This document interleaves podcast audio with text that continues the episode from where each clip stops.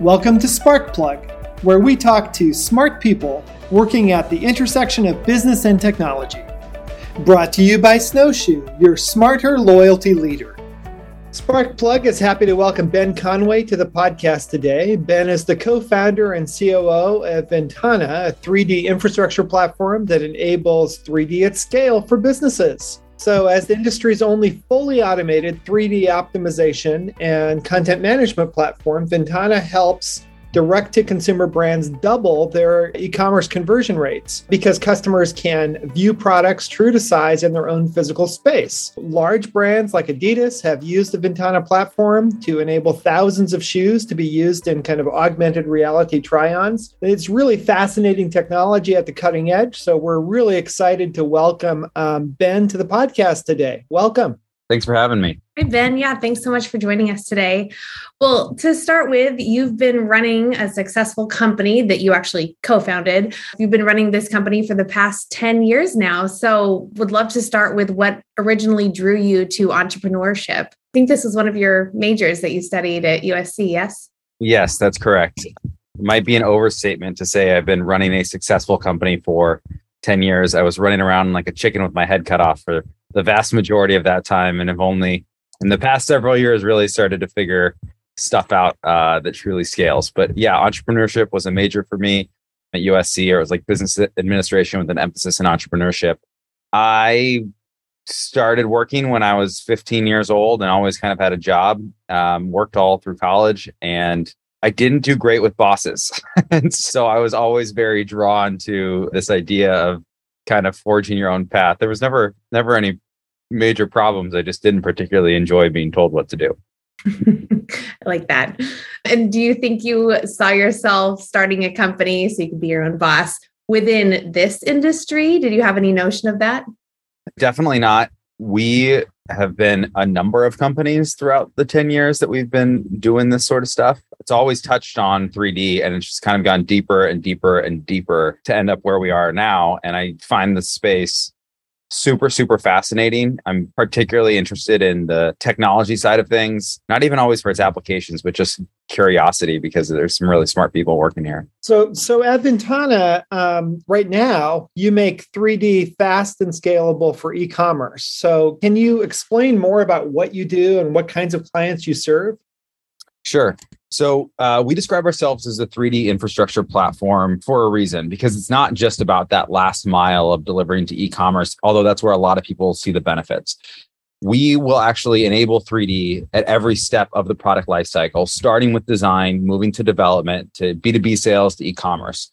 And so the way we do that is we have a content management system that's headless, meaning that everything you do with the click of a button, you'd be able to access via an API. So IT teams like it because they can integrate it easily.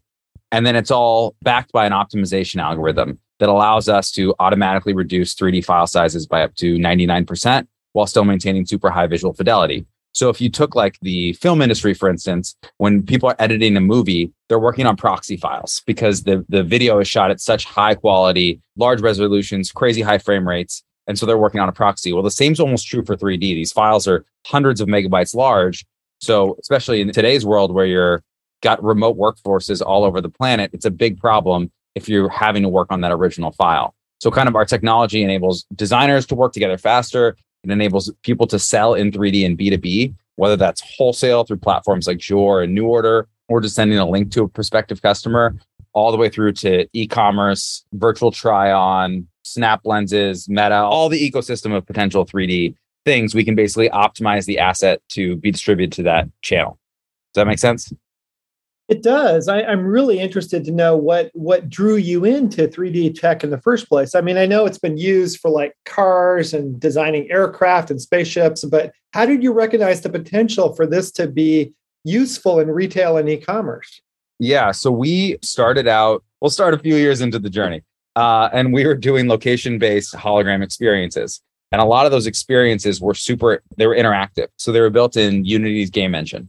Um, and what would happen is we might do like a, an experience where you could fly a drone from DJI or interact with a shoe or you do a car configurator, like you mentioned, Ned. What would happen though is the brand would provide us the 3D model of the, the product and then it would crash the engine because it was just way too big. It was too difficult. And so we kind of kept running into this issue. And so we had this idea of like, well, if we could automate this, like if we are experiencing this issue and we're not that big of a company, imagine at scale. And we saw all the different use cases that were coming down the pipeline. And we're like, this is going to be a really big problem for a lot of people soon. And so we actually pivoted the business away to focus on not location based experiences, but providing this kind of infrastructure for optimizing 3D assets and distributing them. That happened at the end of 2019, which turned out to be extremely fortuitous timing for us because the goal was to kind of slowly phase out the location based experiences and they phased out immediately come like February, March of 2020. And so we actually had raised around a round of funding at the end of 2019 predicated on this new kind of infrastructure that we were going to build out for 3D. Very exciting and very uh, gratuitous. so that's kind of how we got into it. And in terms of the space that we're in, uh, we focus pretty heavily on fashion. We'll work with other industries as well, but we started out in the fashion industry. And the reason that we started there is that it's a huge issue for them right now. They're focused on sustainability, they're focused on go to market faster. They've got all sorts of supply chain issues like everyone else. And so there's these programs like Clo and Browzwear is what they're called that have come online in some of them have been around for 20 years, but are really coming into their own now. And so fashion brands are designing natively in 3D, or they're taking original 2D sketches and building the actual model in 3D. And there's a massive disconnect because the people that are using those 3D programs aren't 3D artists from the game engine space or from the gaming space. They're really expert garment makers.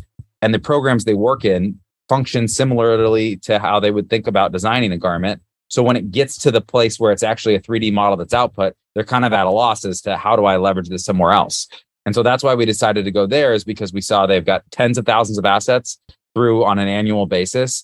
They lack the internal knowledge and the infrastructure. And so we saw a real opportunity. So that's kind of how we started there. That's really fascinating. So, what kind of 3D modeling do your customers use? Do they use it mostly internally or do they use it externally? Yeah. Can you tell us more about the different use cases? Sure. So, uh, the way that 3D gets used in fashion starts out on design and also iterative design. So, like, once they have a 3D version of this, they're able to make changes to it way faster than you ever could with a prototype, right? So you just get this very good representation of what might this garment ultimately look like. And so they'll use it early on in that process. After it's been kind of approved, it goes through a few revisions. Then they'll use it in their go to market. And that's going to be selling in like B2B channels, like I mentioned before, of like, okay, I click on some 2D images from a photo shoot or ideally renders. They're going to generate out a render. And for those of you who don't know what a render is, just think of it as like a still image that is a computer will compute how light will look on this 3D model and try and make it look as photorealistic as possible. And it will spit out a 2D image that is virtually indistinguishable from if you took a photo. And so that's where they're most often using it today is they're generating these 2D images from the base 3D model and they're using them to replace actual photography and that lets them generate photography faster because you know i won't use their name but it's one of the biggest athletic apparel brands in the world said that it takes them about 24 days after they've received a shoe before they ever even get a photo. So that's a really really long lag time. So that's why the renders were important. They're starting to leverage actual 3d models alongside it. So like a 3d model you could interact with like maybe you see on a furniture store today. And then the last bit of it which is coming along a little bit more slowly but starting to grow pretty rapidly is hey can i have 3d on my website? So like we work with diesel Diesel's a customer. Diesel launched their Pride collection in 3D. So alongside their 2D imagery, they had a 3D model. Then you could click view in AR and you could see that 3D garment in your space. Mm-hmm. And so that's what we're starting to see a lot more of. And ultimately we'll get more into like the virtual try on of apparel and all that good stuff. But that's where people are using it mostly today. So, Ben, can you actually talk more about the shopper experience with 3D and how a 3D model can enhance that shopping experience? What what benefits does it bring to the consumer? Yeah, so I think that one of the biggest benefits that it brings is that it just gives them more confidence and a better understanding of the product. Depending on who you're buying from, sometimes imagery is lacking. They don't have all the angles that you might want to see. You just don't fully understand the product in the same way as you can manipulate it as if it was in front of you. So you can actually like move it around, understand all those different properties, zoom in on key details. Seeing it in your space, I think, is really important. I also think there's kind of a distinction. I don't know that it's always beneficial for every single product category, but the reality is 3D is going to be at the heart of everyone's go to market strategy over the next five to 10 years. It's just not, it's not really optional. And the reason is, is like, why would you produce physical samples when you can produce a digital twin at a lower cost, faster, with the ability to then leverage it in all these new selling platforms that are coming up? And so, you know, the way that it reduces returns for like handbags, for instance, is when you see it in AR, you put it next to a bag you own, you're like, cool.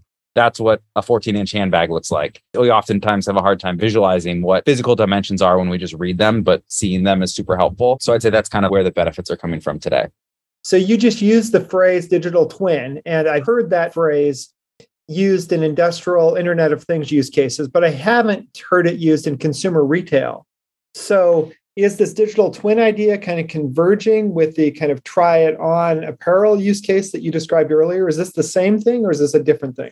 I think it's the same thing in a lot of ways. I think there's two versions of digital twins that people talk about. I think that there's digital twins that happen after the physical product has been produced. That's often done with scanning, or it's an agency that's hired to create a um, 3D version of the pre existing product. What we're seeing an enormous increase in is digital twins that start at the same time that your idea to build a physical product starts. And that is where I think there's an enormous amount of value to be unlocked. Because if you're creating natively in 3D and you have this digital twin earlier on in the process, it opens up all these new avenues for selling, for getting feedback from customers like, would you buy this? Wouldn't you buy this? And the virtual try on might start converging there. I think we're going to see stuff happen earlier and earlier before products ever even actually get produced because you're going to have the digital twin is going to be born before their physical counterpart actually will, if that makes sense. So I think that these worlds are converging and retail is starting to wake up to the fact that it's going to be really important for their business. So, Ben, you mentioned that one of the things that fashion is really dealing with is sustainability. And I was actually curious if 3D can help fashion brands with sustainability in any way. Yeah. So, uh, 3D can absolutely assist with sustainability. And that's a big reason why a lot of them are adopting it. The reason being prototyping is enormously inefficient. They'll tool up an entire factory, especially on the textile side they'll produce hundreds of yards of a textile to create a prototype. And then if it doesn't get adopted, or even if it does, it might get tossed.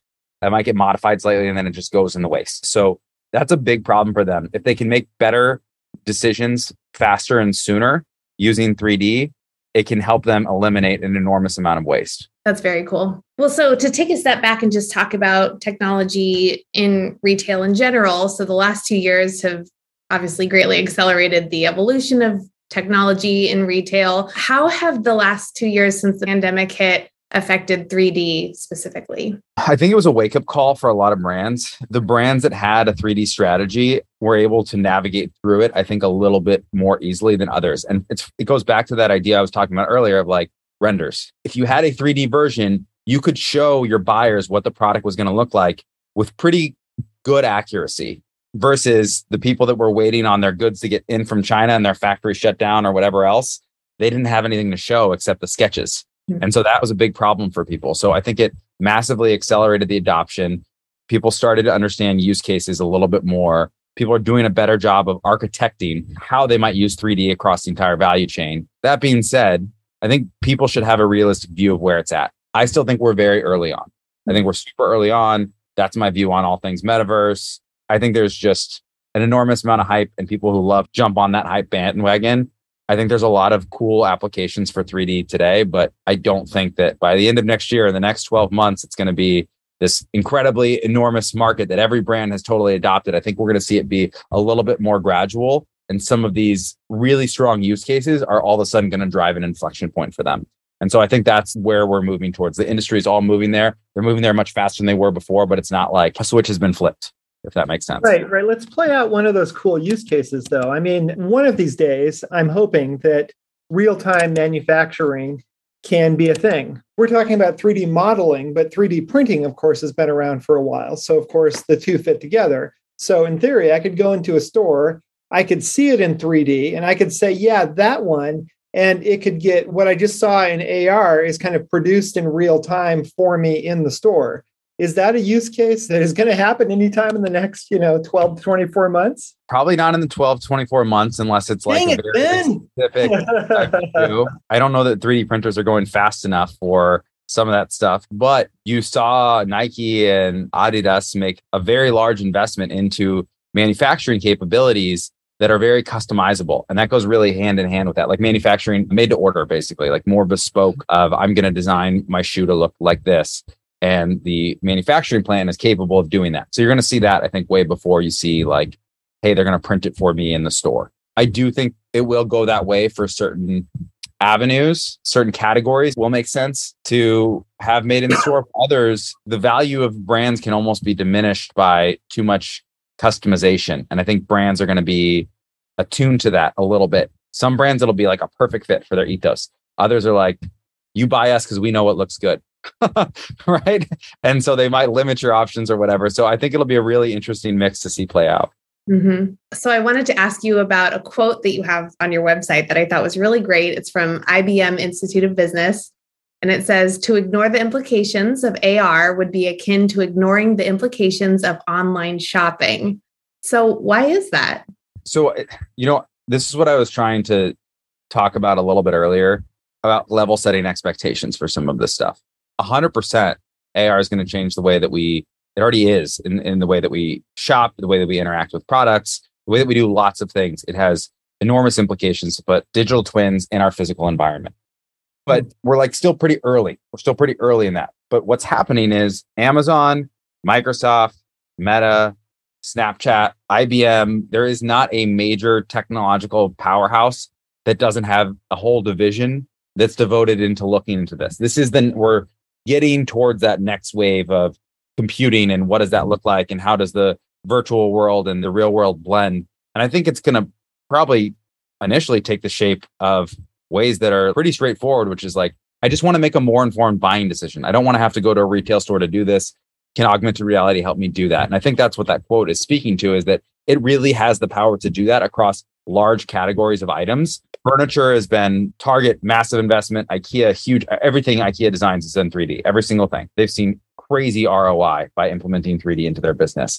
And pretty much all of the other big furniture players are following suit. And I think we're going to see more and more and more of that. You look at big, uh, heavy machinery uh, or manufacturing, people are having to travel across the globe to go visit it because it's only produced in this plant and it's a massive piece of machinery. Like, could that be absolutely transformed by going to an empty room and you actually being able to walk around the model of this, either with a headset or an iPad or smartphone? Like, absolutely. And so there aren't a lot of barriers to doing that today. So I think we're just going to start to see more of an uptick in that. And then it'll start cascading into some of these more ready player one sort of universes. Yeah, that's fascinating. Well, so aside from 3D, are there any emerging technologies used in retail that are really getting your attention these days? Sounds like you're living and breathing 3D all the time, huh? That's really it. It's living and breathing 3D all the time and kind of trying to figure out what's real, what's not real, you know, what's something that's going to be actionable and how far forward do we actually need to be looking? I don't know that I have a good answer for like other 3D techno or other that's it. I even added other 3D technologies because I, I don't know about much other stuff. It's all 3D all the time for me. Right, right. Well, I know one one technology that we've seen really, really rising a lot during the pandemic is loyalty based technologies to keep customers coming back. So, since you are a 3D expert, do you see any way that 3D builds loyalty or builds customer engagement? I think it allows them to create a lot more of the experiences that are way more easily accessible than they previously were. So, like, I have a strong background in events because we are doing location based experiences. And a lot of the events were brand activations that were for loyal customers.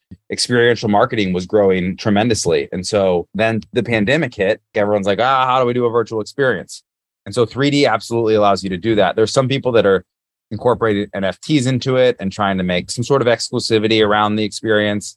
Maybe that works, maybe it doesn't. To be honest, I'm not particularly bullish on NFTs being used in this way by brands, but I do think that 3D and digital twins of their products allows them to create brand centric experiences that can be very meaningful for customers.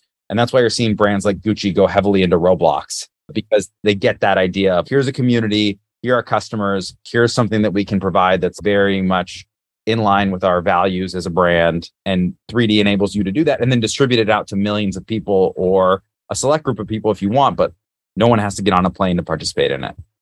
Absolutely. Yeah. Well, we have a connection to Roblox because one of our founders is actually one of the early people at Roblox as well. It's a fascinating space to see those kind of meta universes expand. And as you said, as we move from just kind of bespoke solutions into solutions that can scale, I think the world is your oyster. So I'll ask you that as kind of an entry point. Where are we going in five to 10 years with 3D, especially 3D in retail? That's super good question in some ways probably further than you think in other ways not nearly as far. Eh, there's a lot of adoption that still needs to happen. I think one of the biggest if you ask people in the industry what are some of the biggest problems that you're going to have with the metaverse right? And depending on how you define that let's take a non hardware based headset based version that might be on desktop or mobile or something like that. Like how do you build these metaverses?